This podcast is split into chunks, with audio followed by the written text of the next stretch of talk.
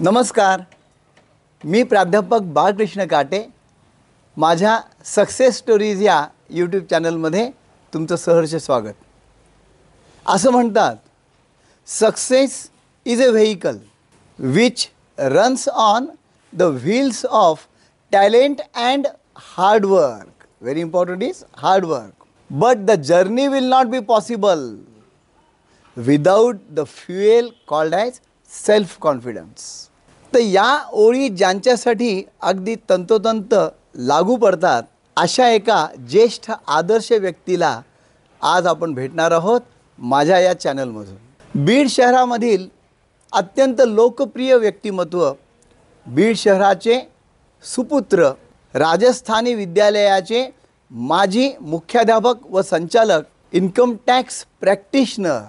Marathwada chambers and Maharashtra chambers of कॉमर्सचे माजी अध्यक्ष महाराष्ट्र प्रदेश माहेश्वरी सभाचे सुद्धा माजी अध्यक्ष आणि अस्थिव्यंग्य विद्यालय बीड त्याचप्रमाणे इतर अनेक समाजसेवी संघटनांचे पदाधिकारी असलेले.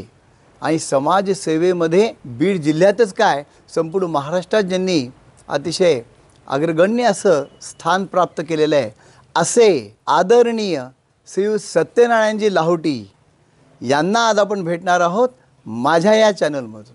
वास्तविक पाहता सत्यनारायणजी यांना मी जे पाहिलेलं आहे ते म्हणजे अतिशय शिस्तबद्ध कणखर पण तितकंच प्रेमळ असं व्यक्तिमत्व सर्वांना सातत्याने हसतमुख राहून मार्गदर्शन करणारं व्यक्तिमत्व आणि सर्वांवर जीवापाड प्रेम करून त्यांच्यासाठी झटणारं व्यक्तिमत्व व एकदम उत्तम उत्कृष्ट अशी संवादशैली वक्तृत्व गाजवण्याची त्यांची कला. एवढं सगळं सन्मान प्राप्त करून डाऊन टू अर्थ राहिलेले व्यक्तिमत्व माझ्या पाहण्यात तरी अजून नाही. आणि म्हणूनच आम्हाला सगळ्यांसाठी ते आदर्श असे वाटतात. त्यांच्यासाठी मला दोन ओळी म्हणा वाटतात छोटा तो इतना बनकर रहो छोटा तो इतना बनकर रहो कि कोई भी तुम्हारे साथ बैठ सके। और बड़ा बनना हो तो इतना बनो कि जब आप खड़े हो तो कोई बैठा ना रहे। असं प्रसन्न व्यक्तिमत्व लाभलेले आदरणीय श्री सत्यनारायणजी लाहोटी यांची यशोगाथा आपण ऐकणार आहोत पाहणार आहोत माझ्याच या चॅनलमधून सक्सेस स्टोरीजच्या. तर या चॅनलमध्ये मी आदरणीय सत्यनारायणजी लाहोटी यांचं स्वागत करतो.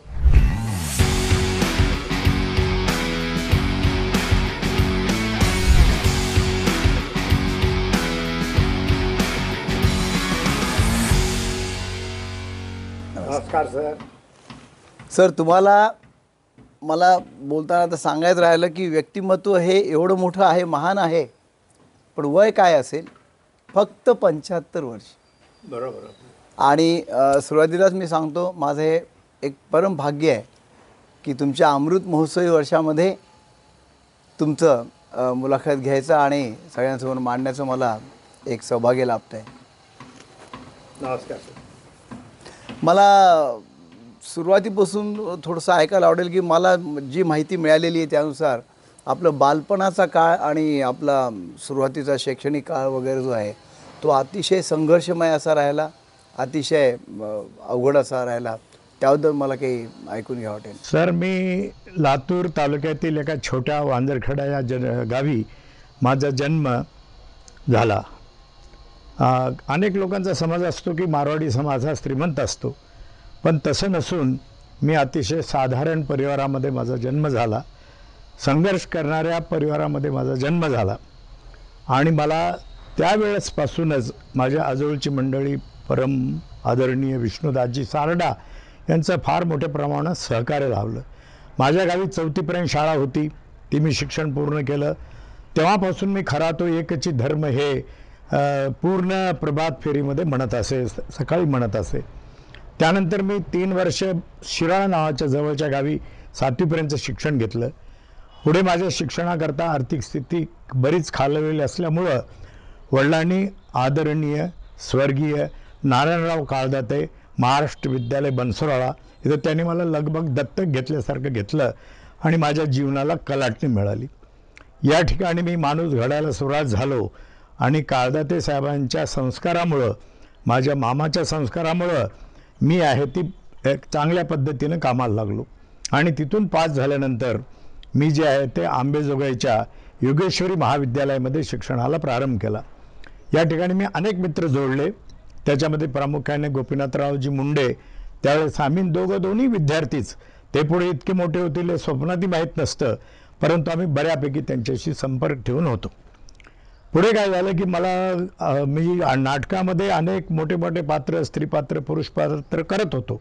वेगळं व्हायचं मला हे दिवस जातील लग्नाची बेडी अशा अनेक नाटकामध्ये काम केलं. आणि मला काय झालं की मी त्या वेळेस मी सेक फर्स्ट इयरला मी गळालो नापास झालो.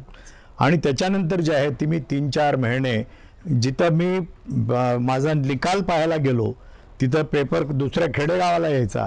आणि तिथून जवळच एका शाळेचा इंटरव्ह्यू त्याचं नाव जडाळा. तिथं मी बैजू बावरा हा शिकवला आणि अर्ध्यातच लोक म्हणले मास्तर मास्तर तुम्हाला आम्ही घेतलेला आहे. चार महिने त्यावेळेस आला पिरियड पहिला गणेश चतुर्थीचा. मी नऊ दिवस फार मोठी मालिका केली. लोक आश्चर्यचकित झाले. आणि त्याच्यानंतर जे आहे ती माझ्या मित्राचं पत्र आलं की लावटी तू एटी केटीमध्ये पास झालास. आणि मी ते सगळं सोडून आंबेजोगाईला जॉईन झालो. परंतु म्हणतात ना की नाकात वारं शिरलं. त्याप्रमाणे मला ते सगळं जुनंच दिसायला लागलं त्या चार महिन्याचं. आणि मी नव्या नोकरीच्या शोधमध्ये लवूळ या गावी माझी गजानन विद्यालय स्वर्गीय वैजनाथ आप्पा शिंदे यांच्या शाळेत मी तोच हिंदीचा विषय शिकून बैजू मला लगेच सिलेक्ट करण्यात आलं. या ठिकाणी माझ्या अंगी असलेलं जे मी गु गुण होते किंवा म्हणा किंवा माझ्या अंगी जे होतं ते त्यामध्ये तिथल्या शाळेचा फार मोठा गौरव नावलौकिक वाढला. आणि ही सगळी बातमी आमच्या समाजाचे जे लवचे नातेवाईक होते स्वर्गीय पांडुरंगजी भोतडा यांनी तिथल्या लोकाला सांगितलं आणि मला इथं मुख्याध्यापक म्हणून नोकरी मिळाली. बीडमध्ये नोकरी मिळाली. मी मुख्याध्यापक होतो तेव्हा मला फक्त दीडशे विद्यार्थी आणि चौथीपर्यंतची शाळा होती. परंतु पाचवी सहावी सातवी ही उघडण्यात आली आणि मी जेव्हा चार वर्ष नोकरी केल्यानंतर एक हजार विद्यार्थी मिळून मी संस्था ही सोडली. कधीची गोष्ट? सत्तर पंच्याहत्तरची एकोणीसशे एकोणसत्तरची गोष्ट एकोणसत्तरला म्हणजे एकोणसत्तरमध्ये आपण बीड शहरामध्ये आला. बीड शहरामध्ये आलो. त्यावेळेस बीड शहरामध्ये आपल्याकडे नातेवाईक वगैरे? एक ही माझा नातेवाईक इथं नव्हता. आणि आज मला सांगायला आश्चर्य वाटतं सगळं बीड सरांचं वंडरफुल बिलकुल बरोबर आहे. या कामी मला स्वर्गीय मदनलालजी सारडा ॲडव्होकेट सत्यनारायणजी कलंत्री डॉक्टर ओमप्रकाशजी सारडा अशा अनेक मंडळींनी मला भरभरून प्रेम दिलं. आणि मी ज्या वेळेस इंटरव्ह्यू करता अगदी असाच आलो होतो. कुठलेही मी वस्त्र कपडे सुटकेस काही आणली नव्हती. पण त्यांनी तशातच दुसऱ्या दिवशी शाळा सुरू होणार म्हणून माझी इथं संपूर्ण व्यवस्था केली. आणि त्याच्यानंतर सत्तरमध्ये माझं लग्न औरंगाबाद येथील राधाकिशनजी बागला यांची सुकन्या सो सुमन लाहो बागला ह्याच्याबरोबर झाला. आणि माझा हा संसार हळूहळू पुढे रेटायला लागला. परिवाराची जिम्मेदारी आपल्यावर होती त्यावेळेला म्हणजे ब- लहान बंधू अगदी फार. योग्य प्रश्न विचारला सर. की मी बुडून वांजरखेड्याहून माझं जन्मगावून मी एकलाही येऊ शकलो असतो. पण तिथं जी सगळी दुःखदना आणि अत्यंत त्या परिवाराची हलाखीची अवस्था होती यामुळे मी त्या सर्वांना इथं आणलं. माझे आजोबा माझी आई माझे वडील आणि माझे अविवाहित दोन भाऊ गोविंद आणि सूरज. आणि यांना आणून मी या ठिकाणी मला मिळणाऱ्या तुटपुंज्या पगारावर माझ्या पत्नीला हार गाडा ओढला. त्यावेळेस म्हणजे स्वतःचं घर म्हणजे किरायाच्या घरात किरायाच्या घरामध्ये होतो आणि हसण्यासारखं म्हणजे अगोदर सुरुवातीला साठ रुपये पगार होती. अरे बाप. नंतर शंभर झाली नंतर दोनशे झाली. प्रत्येक अपत्याला शंभर वाढवीत. मला चारशे पाचशे रुपये झाल्यानंतर मला काही कारणास्तव विना विना अनुदानी शाळा होती. अनुदान होतं शाळेला? अनुदान नव्हतं शाळेला. अच्छा. समाजाने चालवली समाजाने चालवली ही शाळा होती. नंतर अनुदान मिळालं पुढे अनेक वर्ष. खऱ्या अर्थाने त्या शाळेचा विकास तुम तुम्ही पाय पाया रोवल्यासारखं आहे म्हणजे असं. म्हणलं तर स्तुती होईल परंतु हे निश्चित आहे की मी त्या शाळेच्या. अतिशय श्रम घेतले. हे सत्य गोष्ट आहे पुढे मग मला थोडंसं लाईफला तुमच्या टर्न मिळाल्यासारखं वाटलं कारण मी ज्यावेळेस वाचतो इन्कम टॅक्स प्रॅक्टिशनर टीचर आता मी पण टीचिंग फील्डमध्ये पण मी कुठे इन्कम टॅक्स अभ्यास करणार किंवा काय सर आपला परिचय बीडला असतानाच आपण लॉयनमध्ये असताना आपल्या कोचिंग क्लासेसच्या माध्यमानं आणि एक या शहरातलं त्यावेळेस तुम्ही एक आतर आदर्श व्यक्तिमत्व असल्यानं आपला परिचय तर होताच. आपण भेटीगाठी करतच होतो. परंतु यावेळेस टर्निंग पॉईंट जीवनाचा असा असतो की माझे मामा जे वारंवार मी नाव घेतो ते नांदेड या ठिकाणी होते. आणि मला निवृत्ती अप्पा सर्वदे बीडचे एक प्रतिष्ठित याने सांगितलं की तू मास्तर कवर राहणार तू वकील का होत नाहीस?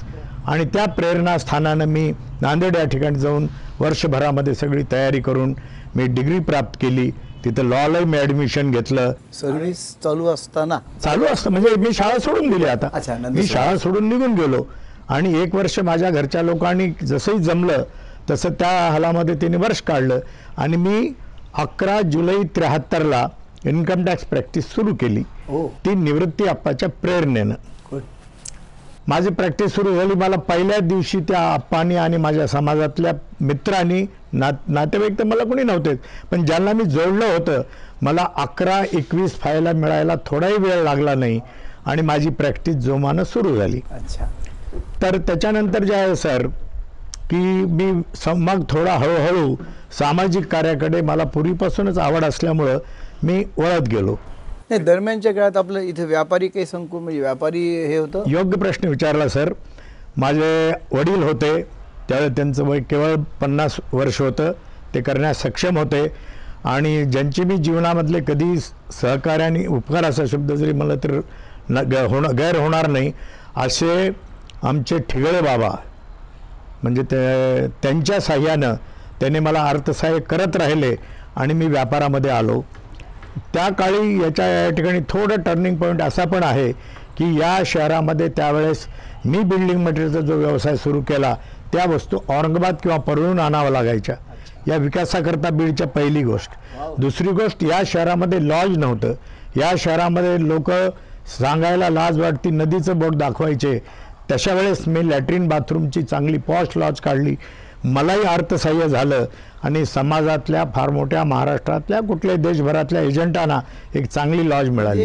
हे मला निश्चितपणे दर्शकांना सांगावं वाटतं की आम्ही बायोलॉजीमध्ये जसं सांगतो की इव्होल्युशन कधी होतं ज्यावेळेस तुम्ही काही ती युजफुल व्हेरिएशन दाखवता. म्हणजे भाऊंनी अगदी योग्य असं केलं. म्हणजे इथे काय बिल्डिंग मटेरियल्सचं काही कुठं दुकान नव्हतं आज बिल्डिंग मटेरियल सप्लायमध्ये बीड शहरामध्ये एक अग्रगण्य नाव म्हटलं तर विजय ट्रेडर्स जे आपलं आहे. आणि आम्ही असतानापासून विजय इंडस्ट्री आम्ही असतानापासूनच आहे. म्हणजे मी इथं ज्या काळात होतो त्या काळापासून. तर हे म्हणजे किती कु अगदी बेसपासून यांनी सुरू केलं. आणि लॉजचं आता जे सांगितलं ते. हे उदाहरणं खरोखरच घेण्यासारखे आहे सर ह्याच्याबरोबर मी स्त्री समाजसेवा म्हणून जे उद्योग सुरू केला त्या काळी याच्याकडून कडेयान त्याच्याकडून सतरंजान अशा प्रकारचा जो तो काळ होता त्या काळात ही एक नवं युनिट मी एकोणीसशे शहात्तरला उभा केलं. आणि पाहता पाहता समाजाची सोय शहराचा विकास आणि समाजाला ते खूप भावलं. आणि होतं? त्याच्यामध्ये गाद्या बर्तन भांडे हे जे व्यवस्था समाजसेवा त्याला नाव दिलं. कारण माझे गुरु मालपाणीजी नांदेड त्यांच्याकडे हा व्यवसाय होता आणि त्या प्रेरणा घेऊन इथं मी सुरू केलं. आणि त्याची आमची तर आर्थिक उन्नती झालीच पण समाजाला ते खूप प्रिय लागले की सगळं एक जागी मिळतं. त्याच्यामुळे या शहराच्या विकासाच्या वाट्यामध्ये माझा इनडायरेक्टली माझ्या स्वतःच्या स्वार्थाबरोबर समाजाचा आणि शहराचा पण फायदा याच्यात कुटुंबातले सदस्य तुम्हाला मदतीला होते का? आम्ही आमच्या सगळे कुटुंब एकत्रितच होतो. आम्ही म्हणजे आल्यानंतर अठ्ठावीस एकोणतीस वर्ष सर्व एकत्रितच राहिलो. वंडरफुल जेव्हा माझे मुलं लग्नाला आली आणि लग्न झाले तेव्हा आम्ही अतिशय एकाच प्रांगणामध्ये तीन घर बांधून आम्ही तिन्ही आईची सेवा करत होतो. म्हणजे आम्ही लांब गेलो नाहीत राहायला. व्यापारी म्हणून ज्यावेळेस हळूहळू तुम्ही एक पाय रोवले बीड शहरामध्ये त्यावेळेला मी जसं आलो मला मला जसं आठवतंय म्हणजे नव्वद ते दोन हजारच्या काळात मी इथे ॲक्टिव्ह होतो. तर त्या काळात मला आठवतं की व्यापारी महासंघ किंवा हे जे आहे ह्याचं चळवळ तुम्ही एक उभारली होती. आणि मग त्या तिकडे तुम्ही कसं तुम्हाला एक तर म्हणजे ट्रिगर काय मिळालं की आपण व्यापाऱ्यांसाठी काही योग्य? प्रश्न विचारला. एकोणीसशे चौऱ्याहत्तरमध्ये माझे वडील अपघाती मृत्यूनं वारले. आणि दुकानाचा प्रोप्रायटर मी झालो म्हणजे मी वकिली आणि मी व्यापारी अशा दोन्ही भूमिकेतून काम करत होतो. मी जिथं माझी ऑफिस आहे त्या ठिकाणी काम करत असताना एकोणीसशे सत्त्याऐंशीमध्ये महाराष्ट्र शासनाने एक जाचक कायदा आणला आणि तो व्यापाऱ्यांनी धुडकावून लावण्याकरता प्रयत्न केले आणि मुंड्यातील मंडळींनी केवळ त्यांना नीट ड्राफ्टिंग करावी आणि कलेक्टरला निवेदन द्यावं हे त्यांना जमत नसल्यामुळे ते माझ्याकडे आले. कर कर विषयक होता. का? कर विषयक हा सेलटॅकचा कायदा होता. आणि त्या मंडळीने मला जे आहे ती मग ते अर्जही लिहायला लावला आणि म्हणले आम्हाला कुणाला सांगता येते? तर या कामे आवर्जून नाव घ्यावं लागतील. सर्व नाव घेणं शक्य नसेल तरी आमचे मनोहरप्पा शेटे वैजनाथप्पा मिटकरी स्वर्गीय गुलाब शेठ लोढा स्वर्गीय विठ्ठलदाजी बियाणी स्वर्गीय गंगा विशिंज अग्रवाल अशा अनेक नावं घेता येतील की या मंडळींनी मला येऊन सांगितलं की आपल्याला चलावं लागेल अर्ज द्यावा लागेल. आणि त्यानंतर आम्ही तिथून जे आंदोलन प्रत्येक दिवशी हे बारा दिवस चाललं संपूर्ण महाराष्ट्र बंद राहिला. महाराष्ट्रातली अनेक मंडळी बीडला आली. आमचा काम व्यवहार आमची उपस्थिती पाहून ते भारावले. आणि त्याच्यानंतर जे आहे ती मला इथल्या मंडळीनं मी इन्कम टॅक्स प्रॅक्टिशनर असतानाही मला व्यापारी महासंघाचं अध्यक्ष केलं. वा वा. आणि या ठिकाणी माझ्या कार्याला सुरुवात झाली. जिल्ह्याचा अध्यक्ष झालो. आणि जेव्हा एकोणीसशे सत्त्याण्णवमध्ये औरंगाबादच्या व्यापाऱ्यांनी आपलं वेगळं व्यासपीठ असावं आपले प्रश्न सोडवण्याकरता त्या काळी वजनमाप जकात भेसळ अशा अनेक कायदे व्यापाऱ्यांना भेडसावत होते जे की जुन्या काळापासून चालत आलेले निजामाच्या काळापासून चालत आलेले आणि त्याच्यावर काही होत नव्हतं. म्हणून स्वतःचं व्यासपीठ स्थापण्याकरता त्यांनी बैठका घेऊन संपूर्ण मराठवाड्यात भ्रमण सुरू केलं आणि जो जास्त जिल्ह्यातून माणसं आणील त्याला उपाध्यक्ष करूत तो मान बिडून पाच हजार लोक घेऊन गेलो. चेंबर मराठवाडा चेंबरला. आणि मला उपाध्यक्षची माळ माझ्या आपण किती लोक नेले इथून? मी इथून पाच हजार लोक घेऊन त्यावेळेस? वंडरफुल अचिव्हमेंट म्हणजे नेतृत्व गुण जे मी म्हणालो ते अगदी बरोबर आहे. पण मला वाटतं त्याच्या आधी एक आपण जकातीचं काहीतरी एक मोठं त्याच्यानंतरची. घटना आहे सर. त्याच्यामध्ये असं झालं की जेव्हा वीस हजार लोक आले आणि संपूर्ण न्यूज चॅनल पेपर्सला कळालं तेव्हा आमचे जे मित्र आणि राज्याचे उपमुख्यमंत्री मुंडे साहेब मुंडे साहेब. यांनी आमची दखल घेतली. आणि त्यांनी आम्हाला सात आठ आम्ही जे मराठवाड्याचे आठ जिल्ह्याचे आठ अध्यक्ष यांना त्यांनी पाचारण केलं. आणि मग आम्ही तिथे गेल्यानंतर दुलखलात चर्चा झाली. आमचे सर्ण व्यापारी प्रश्न मांडले. त्यांना त्याच्याबद्दल बरंच वाटलं आणि लागलीच. त्यावेळेस औरंगाबादचे जे आमदार आहेत त्यावेळेस मंत्री होते. दर्डा साहेब का? अं, नाही. दुसरे आपले ते टोपी घालतात ते. अच्छा. तर त्यांना जे आहेत त्यांनी बोलावलं. आणि-? बागडे साहेब. आणि एक वर्षावरून दोन वर्षाकरता वजन मापचं. तिथल्या तिथं एक तर मागणी एकाच मिनिटात मान्य झाली. वा. म्हणजे अशा प्रकारे जे आहेत ते त्यांनी जकातीचाही प्रश्न मनावर घेतला. आमच्या अनेक बैठका होत गेल्या. महासंघ महाराष्ट्रातले आम्ही जुळत गेलोत बीडचा तर सगळ्यात आदर्श म्हणून होताना आणि बीडला मुंडेसाहेब बीड जिल्ह्याचे असल्यामुळं वारंवार भेटी द्यायच्या आणि जकातीवर आम्ही सतत आंदोलनं करत राहिलो. आणि एक दिवस उजळला की महा त्यावेळेस अर्थमंत्री माधवराव शिवणकर यांना ते घेऊन आले. आणि आमचा प्रश्न नीट ऐकून घेऊन त्यांनी त्या दिवशीच आश्वासन दिलं की मी पूर्ण प्रयत्न करील. त्यांनी प्रयत्नाला लागले. एक मे मला आठवत होतं पण ते एकोणीसशे एक्क्याण्णवला त्यांनी बीडला येऊन पालकमंत्री असल्यामुळे ध्वजारोहण केलं आणि ही सर्वात महाराष्ट्रातल्या पन्नास वर्षाच्या प्रलंबित निर्णयाला आम्हाला दाद दिली. फार मोठा जल्लोष झाला महाराष्ट्रात आणि मुंडे साहेबाचा जय जयकार झाला. म्हणजे हे काम जे आहे ते म्हणजे स्वतःचं एकट्याचं असं नव्हतं. पण आता म्हणजे जस्ट माझ्या क्युरियोसिटीन प्रश्न असा आहे की ज्यावेळेस तुम्ही एका वाक्यात सांगता की मी पाच हजार लोकांना घेऊन गेलो पण त्याच्या आधी तुम्हाला त्यांच्याशी अनेक वेळेला भेटी घ्याव्या लागल्या असतील त्यांना तुम्हाला मी सर ते बोलण्याच्या ओघामध्ये बरोबर आपण प्रश्न विचारलाय. एक माणूस कुणी काम करत नसतं. कुटुंब करता असला तरी सर्व सदस्यांची साथ असल्या ते कुटुंब आदर्श असतं. त्याप्रमाणेच या ठिकाणी मी घेतलेले चार नावं. त्याच्यानंतर वाय जनार्दनराव शांतीलाल पटेल राजेंद्र आमचा मनोत अशोक शेटे असे आणि स्वर्गीय श्याम बाहेती तर माझा राईट हँडच होता. म्हणजे अशा कित्येक माणसाला आपण विसरू शकत नाही जीवनामध्ये. एक व्यक्ती या ठिकाणी मी दिसत असलो तरी मी या सर्वांच्या म- भूमिका पार पाडत होतो. त्यामुळे जे आहे मार्गदर्शन आपलं होतं आणि आपण मार्गदर्शन करत त्यांना बरोबर त्या ठिकाणी नेत होता. परंतु हे या गुणाचंच तर मला जास्त कौतुक वाटतं. किंवा एखादी गोष्ट आपण सांगितल्यानंतर त्यांना ती पटणं किंवा त्यांना ती पटवून देणं याच्यामध्ये एक स्किल आहे. मग हे करताना तुमच्या प्रॅक्टिसचा टाइम हे ते ह्या सगळ्या गोष्टी मी म्हणजे प्रॅक्टिसला जे आहे ते माझे म्हणजे क्लायंट्स आणि माझे अधिकारी त्यांना वेळ फार कमी मिळतो ते फार बिझी आहेत. या दृष्टिकोनातून त्यांनी मला आयुष्यभर सहकार्य केलं? आणि सर याच्यानंतर काय झालं की आम्ही मराठवाडा चेंबरच्या माध्यमानं काम करत राहिलो आणि आम्ही नेहमी महाराष्ट्र चेंबर मुंबईचं आम्ही मार्गदर्शन घेत राहिलो. तिथल्या लोकांना आवडल्यानंतर त्यांनी मला महाराष्ट्र चेंबरचं उपाध्यक्षपद बहाल केलं आणि मी महाराष्ट्र चेंबरला कार्याला लागलो. ते किती वर्षाचं असतं का? दोन वर्षाचा त्या काळ होता. मी दोन वर्ष राहिलो. परंतु नंतर माझ्या काही कारणानं मला ते सोडावं लागलं. पण याबरोबरच माझे जे अनेक लोक जुळले मी अनेक लोक म्हणजे त्यात खास करून आमचे विक्रम सारडा हेमंत राठी मिनल मोहाडीकर असे पेडणेकर खुशालभाई पोद्दार ही मंडळी सगळी त्यावेळेस महाराष्ट्र चेंबरचे अध्यक्ष म्हणून त्यांनी कार्यकाल गाजवलेला होता. पेपरमध्ये वाचायचो आम्हाला खूप भूषण वाटायचं भिडसे आपले सगळे नावं आणि त्यात तुमचं आगरगंड्य नाव.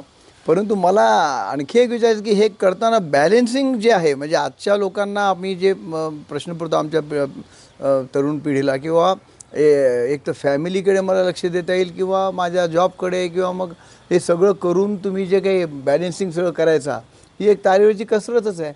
कारण ते ते सगळं मॅनेजमेंट जॉईंट फॅमिलीमध्ये होते तोपर्यंत माझे गोविंद आणि सुरत दोन्ही सक्षम भाऊ होते. आणि जेव्हा आम्ही वेगळे झाल्यानंतर माझे स्वतःचे विजय आणि श्याम हे दोन मुले करते धरते झाले. म्हणजे वास्तविक जर पाहताल तर मी पूर्वीपासूनच असा समाजसेवेमध्ये गुंतलेला असल्यामुळं पुरीचा कारोबार कुटुंबाचा त्या दोघांनी झेपला. आणि नंतरचा कार्यकाल माझ्या या मुलांनी झोपला. आज आपण विचाराल तर माझी एक नाथ चार्टर्ड अकाउंटंट आहे. आणि ती पुण्याला सर्व्हिस करत आहे.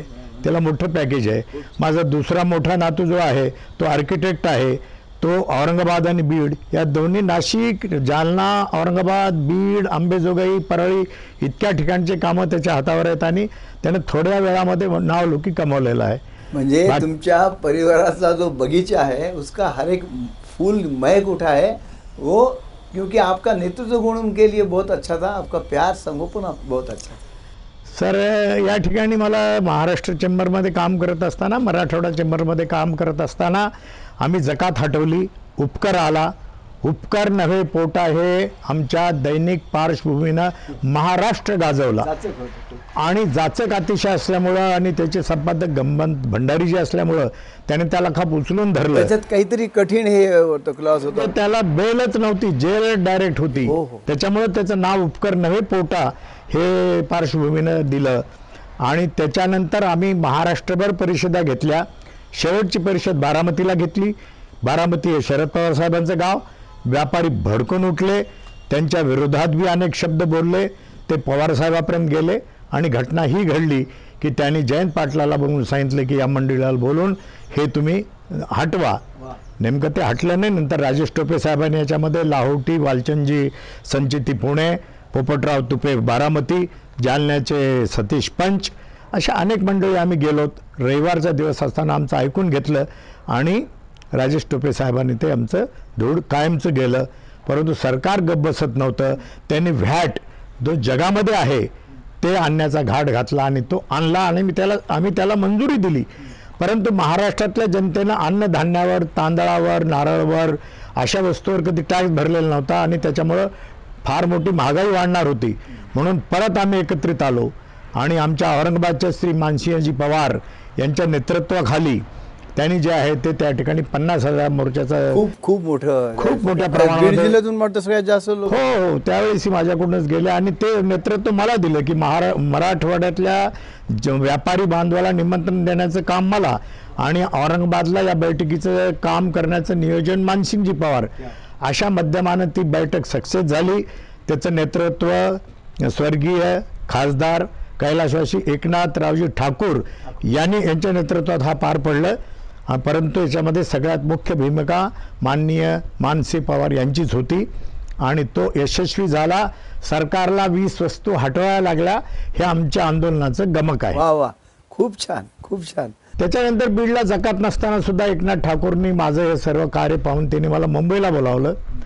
मुंबईला बोलावलं ते माझ्या हिंदी भाषेमुळेही आणि माझ्या वक्तृत्वाईमुळेही मला संपूर्ण मुंबईमध्ये आठ दिवस माझी काने कोपऱ्यात भाषणं झाले आणि आझाद मैदानावर महाराष्ट्रातील मंडळी आम्ही उपोषणाला बसलोत आणि सात दिवस उपोषणानंतर काही निष्पन्न न झाल्यानंतर मुंडे साहेबांनी वेलमध्ये उडी मारली आणि त्यांना तत्कालीन अं, नगर. मुख्यमंत्र्यांनी सांगितलं की तुम्ही आश्वासन द्या आपण पुढे विचार करूत आणि आमच्या उपोषणाची सांगता झाली. अशा प्रकारे तिथपर्यंत मी अतिशय सक्रियतेनं काम केलं आणि मला वाटतं की माझ्या व्यापारी महासंघाच्या या म्हणजे असंख्य व्यापाऱ्यांसाठी आपण झटून जे काम केलेलं आहे त्याला तोड नाही.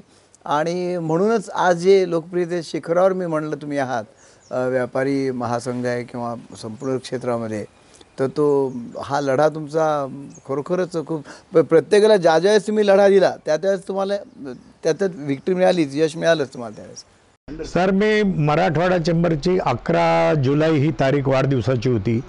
त्यामुळं मी संपूर्ण मराठवाड्यातील जिल्ह्यामध्ये व अनेक तालुक्यामध्ये त्याचं विश्लेषण जात नाही वेळेअभावी परंतु सतरा अठरा परिषद आम्ही घेतल्या आणि ज्याला हजारो व्यापाऱ्यांची उपस्थिती मंत्र्यांची उपस्थिती आमदारांची उपस्थिती खासदारांची उपस्थिती असायची.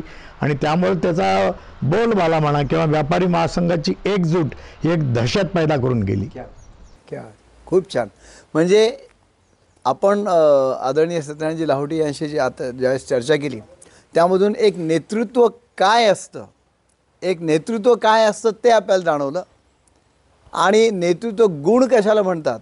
की ज्यांनी अक्षरशः व्याप खरं व्यापाऱ्यांना एकत्र आणणं इतकं सोपं नाही आहे कारण आपला रोजचा कामधंदा सोडून तिथे बैठकीला जाणं उपोषणाला जाणं इकडे मोर्चात जाणं हे त्यांना परवडण्यासारखं नसतं. पण तरीसुद्धा यांनी यांची नेतृत्वाची झलक जी दाखवली होती यांनी जे दाखवून दिले की आपण जे काही करू त्यातून आपला फायदाच होणार आहे. त्यामुळे सगळे लोक एकत्रित येत गेले. एक कारवा बनता गया आणि सरांना प्रत्येक ह्याच्यात यश मिळालं. या पहिल्या भागामध्ये सत्यनारायणजी लाहोटी यांच्या मुलाखतीच्या आपण त्यांचं व्यापारी महासंघाचं काम जे ते जाणून घेतलं त्याचं यश आपण पाहिलं. आता दुसरा भाग मी तुम्हाला जो दाखवणार आहे त्या दुसऱ्या भागामध्ये आपण त्यांनी माहेश्वरी समाजासाठी आणि बाकी इतर समाजसेवी संघटनाचं जे काही कार्य केलेलं आहे त्या कार्याची सुद्धा एक यशोगाथा तुम्हाला मला ऐकवायची आहे. ते आपण दुसऱ्या भागामध्ये निश्चितपणे घेऊ. माझा हा व्हिडिओ आवडला असेल तर तुम्ही याला लाईक करा शेअर करा. आणि माझ्या सक्सेस स्टोरीज या चॅनलला निश्चितपणे सबस्क्राईब करा. धन्यवाद.